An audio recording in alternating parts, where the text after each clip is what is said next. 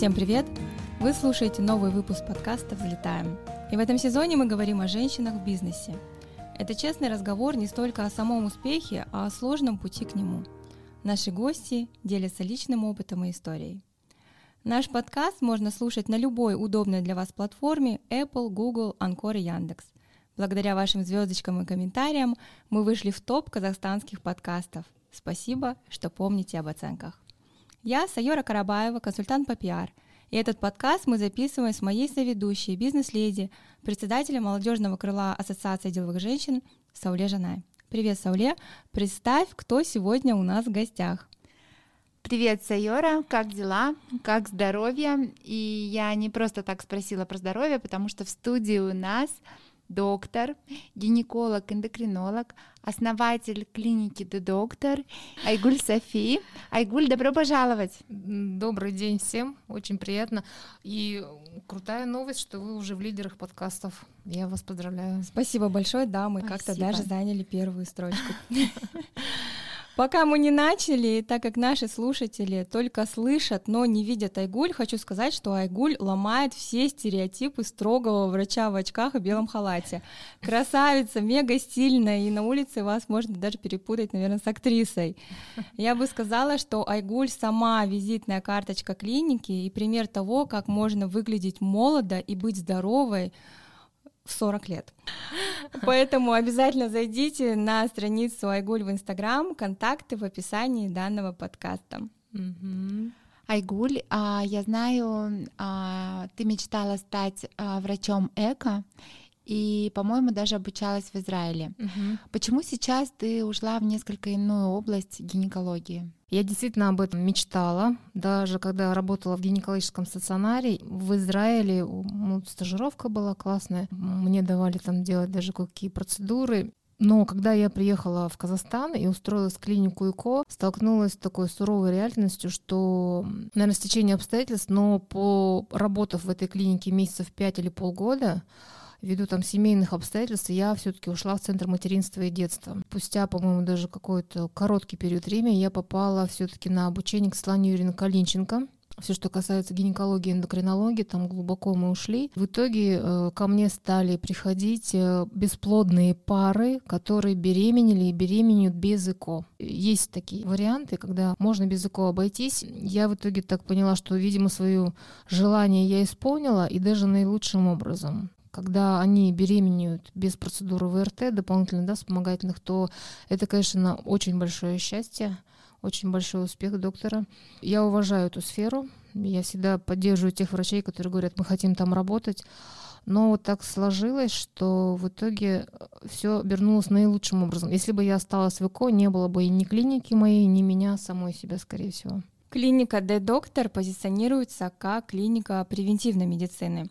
Какие врачи у вас есть и ведете ли вы беременность или отвечаете за здоровье в целом? Наверное, больше за здоровье в целом, а превентивное, то есть когда мы выявляем какие-то ранние факторы, всегда сравнивают с, с фондовой биржей, да, где есть акции, и люди, которые там долго работают с, с опытом большим, они говорят, вот здесь вот надо уже вот это продавать. И мы также говорим, вот у вас, допустим, вы там по ночам ходите в туалет, единственное, ну даже не жалоба, а то, что мы выявили. Мы говорим, это, это ранний признак того, что с организмом что-то не так. И человек, ну, говорит, ну, я даже не думала об этом.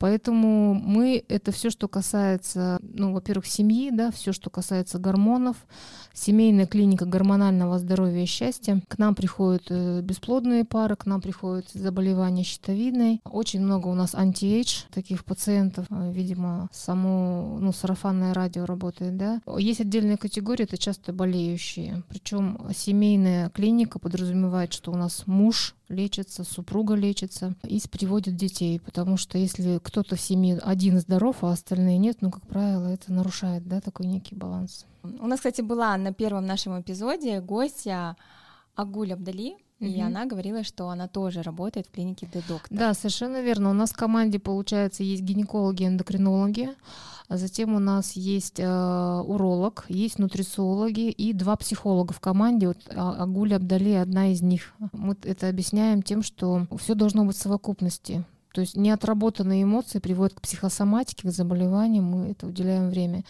А, вернее, внимание большое. И ваш вопрос был про ведение беременности. Мы готовим к беременности, планируем, принимаем после. При беременности к нам приходят по вопросам витаминов, гормонов, когда вот они понимают, что в консультации, допустим, на их вопросы не всегда нашли ответ.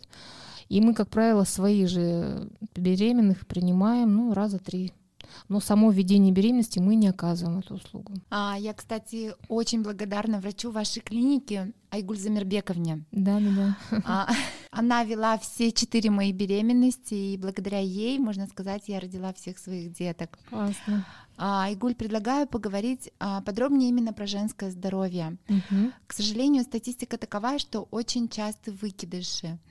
Э, замерзшие беременности. Почему и как этого избежать? Действительно, статистика большая, она даже превышает официальные, потому что бывают они не обращаются, эти женщины. Из того опыта, который имею я лично, да, вот за свои там 17 лет работы, все-таки всегда есть какая-то первопричина. Если мы говорим о замерших беременностях, то в половине ситуации смотрим на здоровье мужчины. Если говорить про самые основные факторы, это все-таки дефициты, как это не банально, витамина D, скрытые железодефициты, да, то есть э, дефицит витаминов, минералов, и все очень просто. Мы, особенно в городе, кто живет, да, у нас есть определенный стиль питания. Мы не едим практически сейчас с огорода, да, вот и так далее. И, и есть момент э, в экологии. То есть мы все больше соприкасаемся с пластиком, мы мало рожаем женщины, ну, надо признать, да, как, как правило, опять же, среднестатистически я имею в виду. И это все сказывается на репродуктивном здоровье. Очень много выхлопов. Сравнить город э, сейчас и город 40 лет назад — это разные абсолютно экологические ситуации. И все это сказывается на качестве сперматозоидов, на качестве яйцеклеток.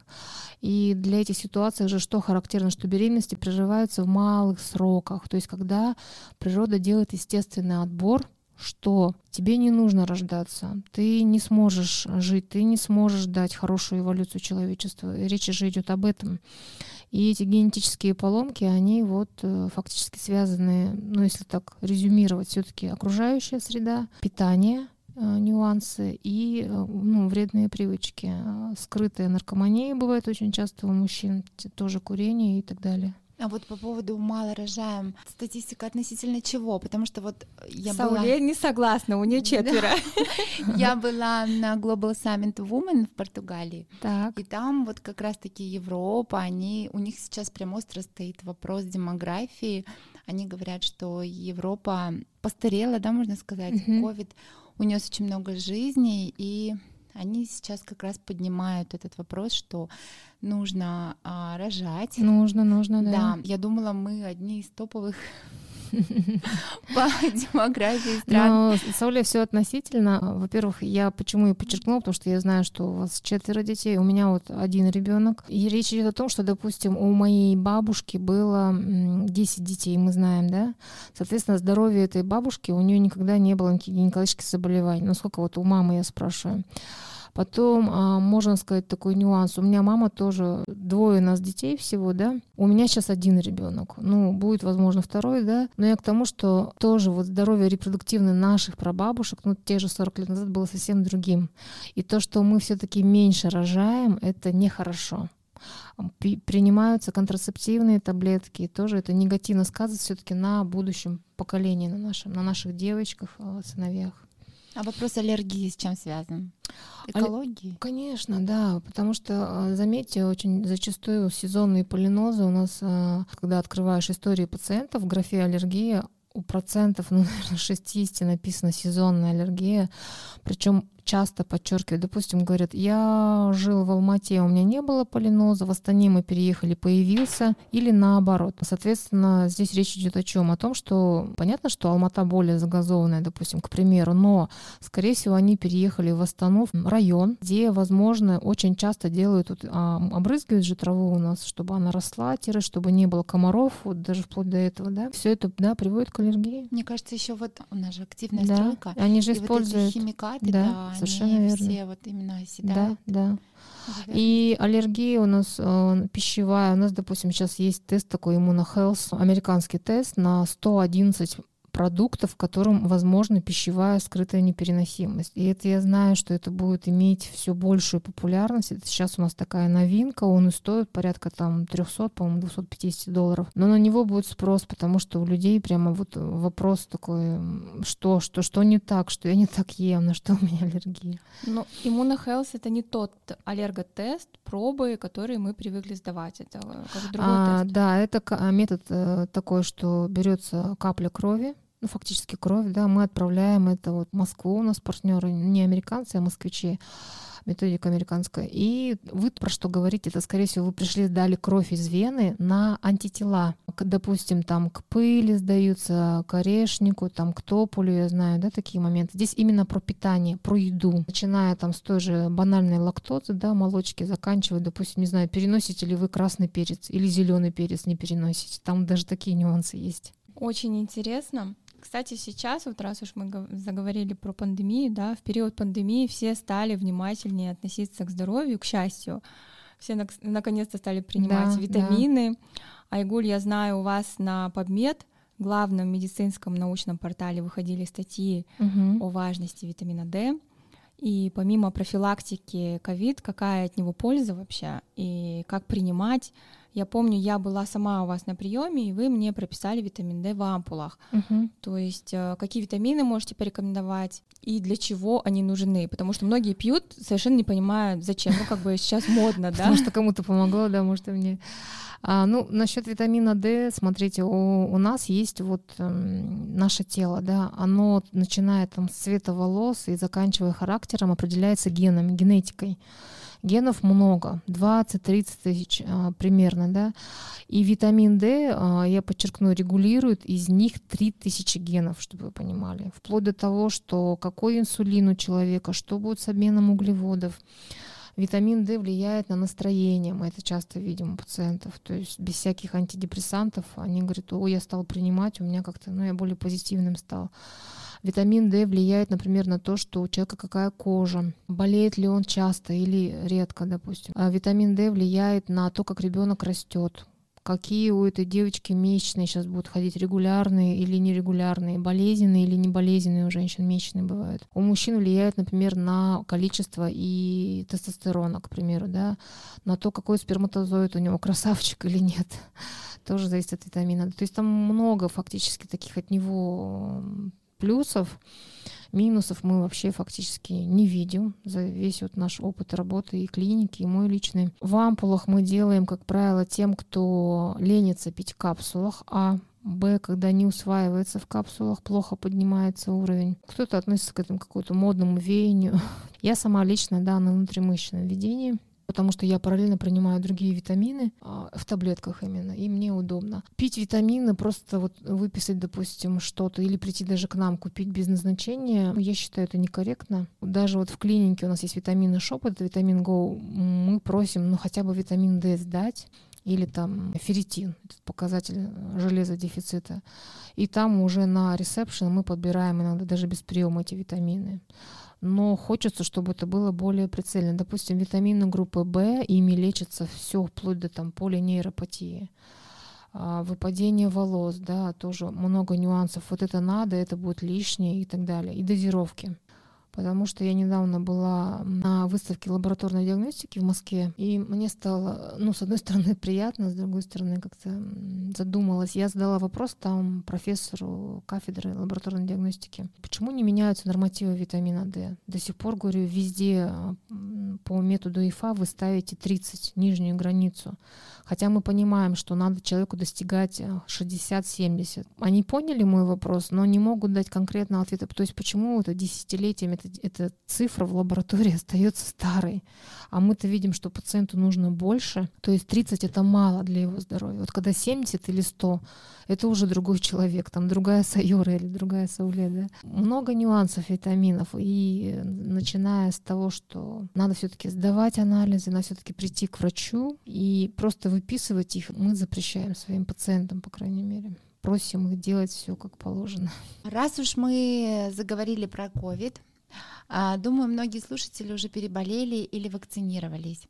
Как позаботиться об организме после болезни? Дайте совет врача. Постковидный синдром, он затронул меня лично даже, да, поэтому я так поделюсь, наверное, и личным, и таким уже опытом клиники, да, доктор. У нас даже есть постковидный чекап. В общем, мы собрали такой опыт на сегодняшний день. Как правило, это выпадение волос три месяца. У некоторых прям депрессия начинается. Машков давал э, интервью, в котором он подчеркнул, этот вирус, говорит, он влияет на то, что мы теряем чувства. Чувство еды, запахи теряем, да, это же наше счастье, мы же от этого получаем гормоны, кайфуем от еды, там, от запахов приятных а он нас как будто бы отгораживает от этого мира. И это влияет в итоге на настроение. Усталость очень часто бывает и так далее. Опять же, все зависит от степени того, как, как переболел человек. А, я столкнулась с тем, что у меня и волосы выпадали, честно говоря, я думала, их все растеряю. Потом у меня усталость была. Я, допустим, до обеда, да, после обеда у меня батарейки садились. Это было в прошлом году. В постковидном чекапе мы поэтому, помимо того, что ну, собрали мы про человека там данные, как он болел, чем и так далее, мы назначаем антиоксиданты. Капаем такие препараты, как альфа-липоева, витамин С, миксидол. Назначаем всегда витамин D, естественно, да даем омега-3 кислоты, подчеркиваем, что нужно принимать цинк, витамин С, но ну, это такие частные да, случаи. В целом, когда болеет человек ковидом, мы предостерегаем от все-таки большого массивного приема антибиотиков без оснований, да. У меня был такой прецедент, э, пациентка с выраженными гормональными изменениями, с ожирением, на фоне там заболеваний щитовидной железы, проблемы с сахаром, она заболела ковидом. Ну, все хорошо, она выжила, но ковид был средне тяжелого течения, и просто она приносит простыню, два, я не преувеличиваю, две страницы напечатанного текста, Ей давали антибиотики, антиагреганты, давали ей антигипертензивные препараты. Там были противовирусные из аптечки, которые применяются при СПИД. И я это о чем? Ну, ей помогли, окей. Но дело в том, что это же все ее печень переработала, и, соответственно, это сказывается на том, как человек потом восстанавливается. То есть это ну, две стороны одной медали, да. В итоге идет, да, жуткий в итоге дисбактериоз, идет какое-то время гепатоз постковидный в итоге у таких пациентов, я имею в виду, которых вот прям так вот лечили лечили, да, интенсивно. Опять же, кто-то скажет, вот ей легко говорить, она сидит в частной клинике, да, она не сидит там в этой реанимации, не вытягивает их с этих коек тяжелых. Надо менять эту историю, потому что вот постковидный синдром, он и приводит к тому, что они потом, у них нарушение цикла у этих женщин, там проблемы с зачатием, или это депрессивный синдром, там, год, да, допустим, потому что он реально штормит людей после него. И как их лечили, тоже это важно. Вы говорили про аминокислоты. Это вот эти модные сейчас вот все ходят, золушку ставят, да, или что-то mm-hmm. такое. Это как раз про это. Я вот честно на себе все пробую прежде чем это привести или на, или на старте лечения. У меня вот все препараты в клинике через меня прошли, либо через дочку. Это у, нас, у меня такой самый близкий подопытный кролик дома. Капельница Золушки — это на самом деле все таки это лекарственные, ну, так скажем, препараты, да, хотя это аминокислоты, как вы подчеркнули. Это глутатион, это тиагамма и витамин С. Это у нас мода пришла с Кореи, где все заточено под красоту, внешнюю, под пластические операции. Я на себе впервые попробовала, знаете, когда где-то месяц, по-моему, назад был форум нефти и газа, меня туда пригласили лектором, и у меня была такая неделя, я думаю, Гуля, сейчас ты что-то не сделаешь вечером, накануне, а утром там, ну, уже выступать, ты завтра, ну, не сможешь как-то вот зажечь людей. И у меня был такой серый цвет лица, там что-то у меня тренировки, встречи, работа, все сочетание. И я пошла капнулась. В общем, на этих капельницах я заснула в клинике. Проснулась я другим человеком, таким уже на каком-то бодряке, а утром кожа сияет. И вот как после этого не верить? Как потом после этого не ввести это в центре? Это разрешенные препараты, да? да. Это так пугающе звучит. Думаю, наши слушатели подумают, это что мы еще что-то... Разрешенные, конечно, да. И мы их капаем с большим сейчас удовольствием. А, там определенный курс, кому-то 5, кому-то 10 раз. А, и вот женщина, она же всегда в поиске, там, дайте мне красоту и молодость изнутри.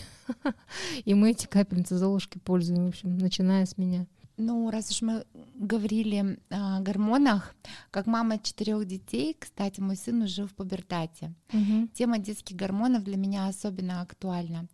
Профилактических целях стоит ли приводить подростка к эндокринологу и на что обращать внимание? Подростки это у нас а, отдельная категория. Ну, я честно даже признаюсь, такая отдельная боль для нас, для врачей. Это особенно касается наших девочек, ну и мальчиков в какой-то степени. А у нас сейчас поколение, как их называют? Z, Z. да, да, Z. У нас поколение Z не кушает мясо, у них мода, они не хотят одевать натуральные шубы, а не кушают рыбу и, ну, вообще любят иметь на, на все собственное мнение. А в итоге мы сталкиваемся с тем, что у девочек нарушение цикла, у мальчика зачастую бывают проблемы с весом, либо дефицит веса, да, то есть это высокие, худые такие мальчики, либо бывает ожирение. На фоне чего все очень просто, им не хватает железа особенно которые не кушают мясо. Мы их капаем, кто-то начинает кушать. Допустим, у нас есть такая процедура ангиоскан в клинике. Это биологический возраст. Он указывает еще нам на уровень гормонов эстрогенов, ну, в том числе там минералы, мышцы. И мы иногда видим подростков, у которых, допустим, биологический возраст по сосудам выходит на 60 лет, но у них в голове происходит там полная революция. Почему, что, как. И в итоге ну, нам удается некоторых склонить э, все-таки кушать мясо, банально супы, потому что родители не могут на это повлиять. Самое главное этим подросткам, да, если есть возможность привести все-таки в клинику и хотя бы давать витамин D. Это, это самое главное с рождения, правило номер один прямо. Я вообще, Суля, знаешь, э, очень лояльный пациент клиники The Doctor. Весной я там прошла генетический тест, и да. результаты меня порадовали, а какие-то несколько удивили. Угу. Айгуль, наверное, помнит. Оказывается, я могла бы стать марафонцем и бегать длинные дистанции. Мои, мои гены это позволяют. Увы, моя лень нет. Айгуль, расскажите про эти тесты, потому что мне кажется, они прям очень классные. Там речь идет о чем, что вы по генам, ну, к чему-то бы все-таки склонны. Вы родились уже вот с такой кожей, да, вот с такими глазами красивыми. Но ваши гены еще вам позволяют, допустим, марафон бегать. Ваши гены э, вам дали вот гибкость ума в плане ораторского, да, искусства, вот маркетинга и так далее. По этим генам, допустим, у кого-то мог, может быть сахарный диабет или Альцгеймер, к примеру. Для этого мы делаем паспорта. У кого-то по генам есть склонность к поломке э, рецепторов к витамину D. Это обозначает, что человек, скорее всего, может быть склонен, допустим, к аутоиммунным заболеваниям, заболеваниям щитовидной железы. Потому что часто говорят, ну почему вот у меня там по наследству передалось? Мы говорим, вот этим обусловлено. И паспорта мы зачем берем? Для того, чтобы, допустим, понять человеку, какой вид спорта сейчас назначить лучше по его генетике какую дозу витамина D давать, давать ли ему всю жизнь омегу-3 или не надо. Ну, некоторые дают из азартного интереса. Например, человек склонен к игромании. Это там подтверждается, это зависит от уровня дофамина. Потом у нас есть генетический тест на нейро, там дается ответ, склонен ли человек к депрессии, к примеру. Лидер он по натуре, или он более медлительный, и ему нужно какую-то, ну, такую интровертную сферу работы, к примеру, да, там. Это тоже касается, в первую очередь, кого наших детей, когда мы стоим перед выбором, какая секция, какой вуз, и там как его покормить лучше. Есть отдельный у нас тест о MyFeminity, женское здоровье. Это все, что касается пациенток с эндометриозом, с миомой матки, с невынашиванием, бесплодием, когда они говорят, ну почему у меня так? Ну почему у меня миома выросла там в 30 лет, я еще не рожала? Мы говорим, вот у вас по генетике вы гормоны не так перерабатываете, у вас чувствительность к гормонам патологическая, и человек как-то успокаивается, он говорит, хорошо, окей, что с этим делать? И там даются рекомендации, как лучше, не знаю, там, какую лучше ягоду кушать, или какое лучше мясо потреблять, какой лучше чай пить, то есть в плане образа жизни, какие добавки принимать. То есть генпаспорта, они нам помогают, наверное, уже взглянуть на человека или наоборот шире, как вот выразиться. На 360, да, как мы Один говорим. тест на всю жизнь, правильно? Ну да, гены же не меняются. Не зря же есть мудрость до седьмого колена, мы знаем, да, своих там прадедов и прабабушек. То есть что они вам передали, это неизменно. Память поколений сидит в, в нашем ДНК. Сауле, пока мы совсем не ушли в тему здоровья, давай свои традиционно неудобные личные вопросы. Айгуль, как профессионал, ты достаточно скромная в Инстаграм и редко делишься личным. Угу. Как-то ты написала, что, возможно, когда-то твое мнение изменится. Расскажи, у тебя взрослая дочь. Честно, по фото вы будто сестры. Во сколько лет ты ее родила? 18, что ли? Нет. Так, это был 2004 год. Мне было тогда 23 года. Соответственно, я ее родила в 23 года. Просто Айгуль очень молодо выглядит. Оказывается, ей уже 41. Смело говорит человек, гордо. Да.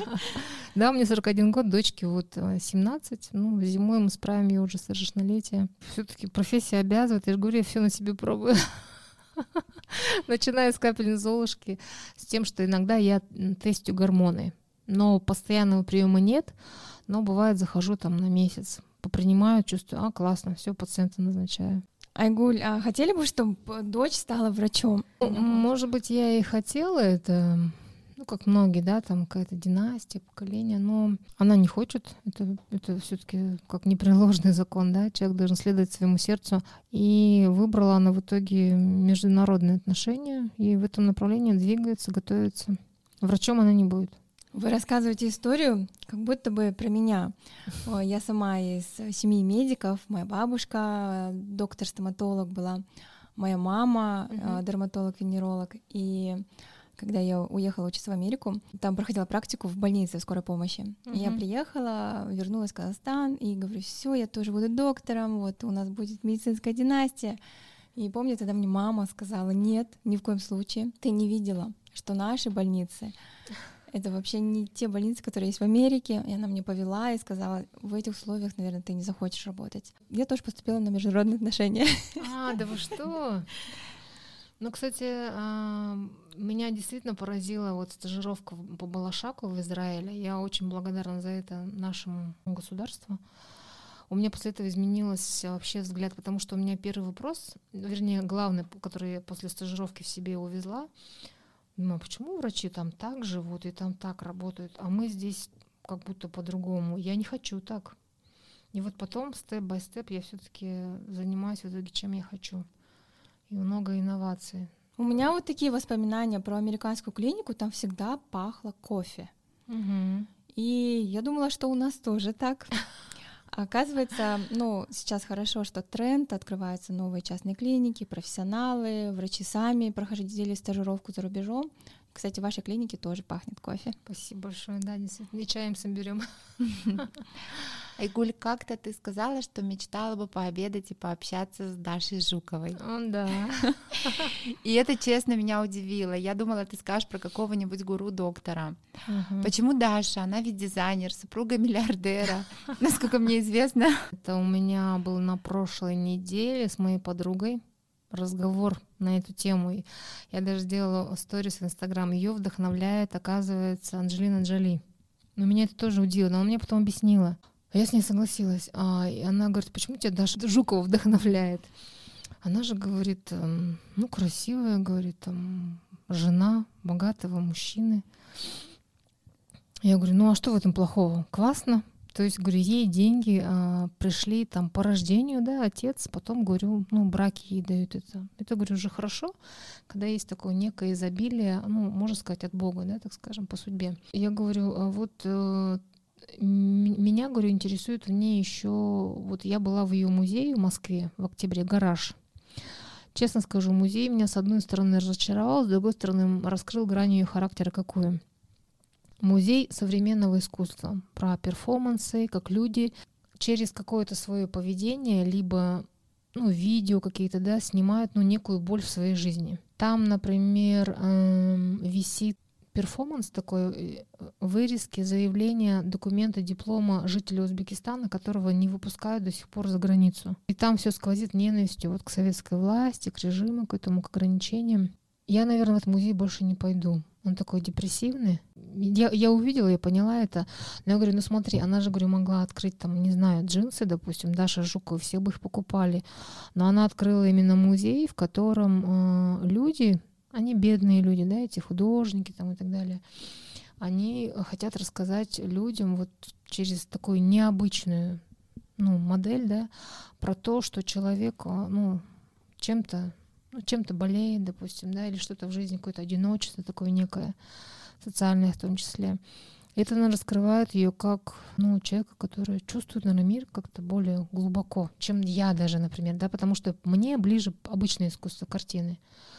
И для меня она является, наверное, моделью такой вот, когда человек себя поменял, в том числе даже внешне. То есть какая она была, какой есть. Потом мне нравится, что, ну, про нее, по крайней мере, идет такая э, легенда, что она очень простая в общении. Я, я хочу быть такой в плане, что вот несмотря на весь свой уровень там и так скажем, некая богемная жизнь, да, ну, человек, вот говорят, просто и в то же время имеет свои границы. То есть не всех она пускается в окружение. То есть что-то мне, наверное, хочется из этого образа некого к себе примерить. Меня она вдохновляет.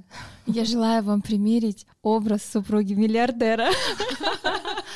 Я, я с удовольствием. Так как Сайора специалист по продвижению, всем нашим гостям она делает краткий аудит страниц в соцсетях. Сайора, давай. Спасибо, Сауле. На самом деле по аккаунту Айгуль видно, что она уделяет ему большое внимание. Частые информативные прямые эфиры, посты. Но, как ты правильно заметила, очень мало личного. При этом сегодня личный бренд перестал быть монобрендом. Угу. Рассказывая о себе как о профессионале, мы строим комплексную систему, в которой есть и хобби, и увлечения, и, главное, чувства, ценности, мысли наряду с профессиональными знаниями. Все это создает такой сложный, как его называют, мозаичный цифровой профессиональный бренд. При этом не обязательно рассказывать там о муже, детях, показывать весь свой быт, но все же приоткрывая личные качества, потому что лояльность, она складывается из множества факторов. Айгуль, я всем гостям нашей, нашего подкаста задаю вопрос про ассоциацию деловых женщин, потому что все являются членами ассоциации. Да, да, да, да. Вот расскажи, пожалуйста, а, что дает АДЖК, что полезного для себя ну, извлекаешь? Я начну наверное, с того, что я люблю АДЖК, я благодарна АДЖК. А, я там состою третий год. А, самое главное это вот связи, отношения, дружба. То, что дается на этой площадке. Я, допустим, вот есть такая Лязат Бронкс, она у нас была, кстати, и я слушателям предлагаю послушать ее классный тоже эпизод. Да, и м, стоит мне, не знаю, там с ней чашку кофе выпить а, или просто поболтать по телефону. Это кладезь для меня, как для ну, человека, который занимается бизнесом, пусть пока и малым, да. То есть у нее есть некий опыт, и она его с удовольствием транслирует. Потом, допустим, в ассоциации состоит, не знаю, какая-то красивая просто женщина, ну, в смысле, помимо того, что он занимается своим проектом, я на нее смотрю, думаю, ну как классно, успевает и бизнесом заниматься, и семья у нее там, и какой-то костюм на ней нереально сидящий. Меня это вдохновляет. С кем-то я действительно подружилась, с кем-то мы проводим, например, прямой эфир. Вот с Саулетом сейчас с вами, да, я там подкаст снимаю. Это же все общение, то есть мы, получается, делимся, как говорится сейчас, энергией, да, и знаниями, опытом. Ну, друг к другу в гости ходим. Дружат многие, очень близко, я знаю. И вот так степ-бай-степ видишь, как человек растет на твоих глазах. И мне говорят, вот классно, ты, допустим, то-то открыла, то-то. Я говорю, да, потому что, говорю, на вас смотря, что мне еще остается делать дальше? Поднимаешь себя утром, ты говоришь, да, я, я, я сегодня взлетаю. Здорово, на самом деле. А, в ассоциации состоят разные эксперты, у всех разный бизнес, и я отрадна, что среди нас есть доктор. Знаете, как раньше говорили, в семье, каждой семье должен быть доктор. Если возьмешь невестку, пусть она будет доктором, да, или да, учителем. Да. Поэтому мы рады, что в нашем, нашей ассоциации есть кому обратиться за советом, особенно в части женского здоровья, потому что, ну, это все-таки ассоциация женщин. Я вижу такую, такую тенденцию среди пациентов даже. Вот 40 лет наступает, и прям вот некий такой крест. Вот все 40, сама цифра. Потом многие действительно чувствуют, что и какое-то качество кожи, и тела, да, не такое. И вроде как я не такая привлекательная. Все это все не так. Я вам скажу, на самом деле в 40, после 40 лет, э, я вот лично раскрылась, наверное, в полной мере, наконец-то, как женщина, как личность, как бизнесмен я расту сейчас, да. Я, наверное, научилась наконец-то искренне честно, вернее, самой себе признаваться, что я реально хочу, и транслировать это людям. Я влюбилась, мне кажется, впервые вообще в 40 лет. И, так, и так, умею так, любить, так, да. Так, так, ну-ка. И вот мы подошли к кульминации нашего подкаста. И выгляжу, я честно скажу, и чувствую сейчас намного лучше, чем, допустим, я точно помню, это было в 35 лет. Поэтому все, все только начинается реально. У некоторых, я имею в виду, женщин 40 лет. Я готова этим делиться, транслировать и на приеме, и, в принципе, в Инстаграме я тоже в последнее время поняла, что, ну, это определенная такая аудитория женщин, которые, ну, сильно их беспокоят, да, как я выгляжу, что я чувствую, любят ли меня по-прежнему после 40 лет. Я им говорю, еще как, еще как. А, благодарю, Айгуль, за полезные советы, за рекомендации. Сама лично являюсь пациентом вашей клиники. А, Пьем ваши витамины с удовольствием всей семьей. А, будьте здоровы, потому что только будучи здоровым, можно ставить и достигать высокие цели.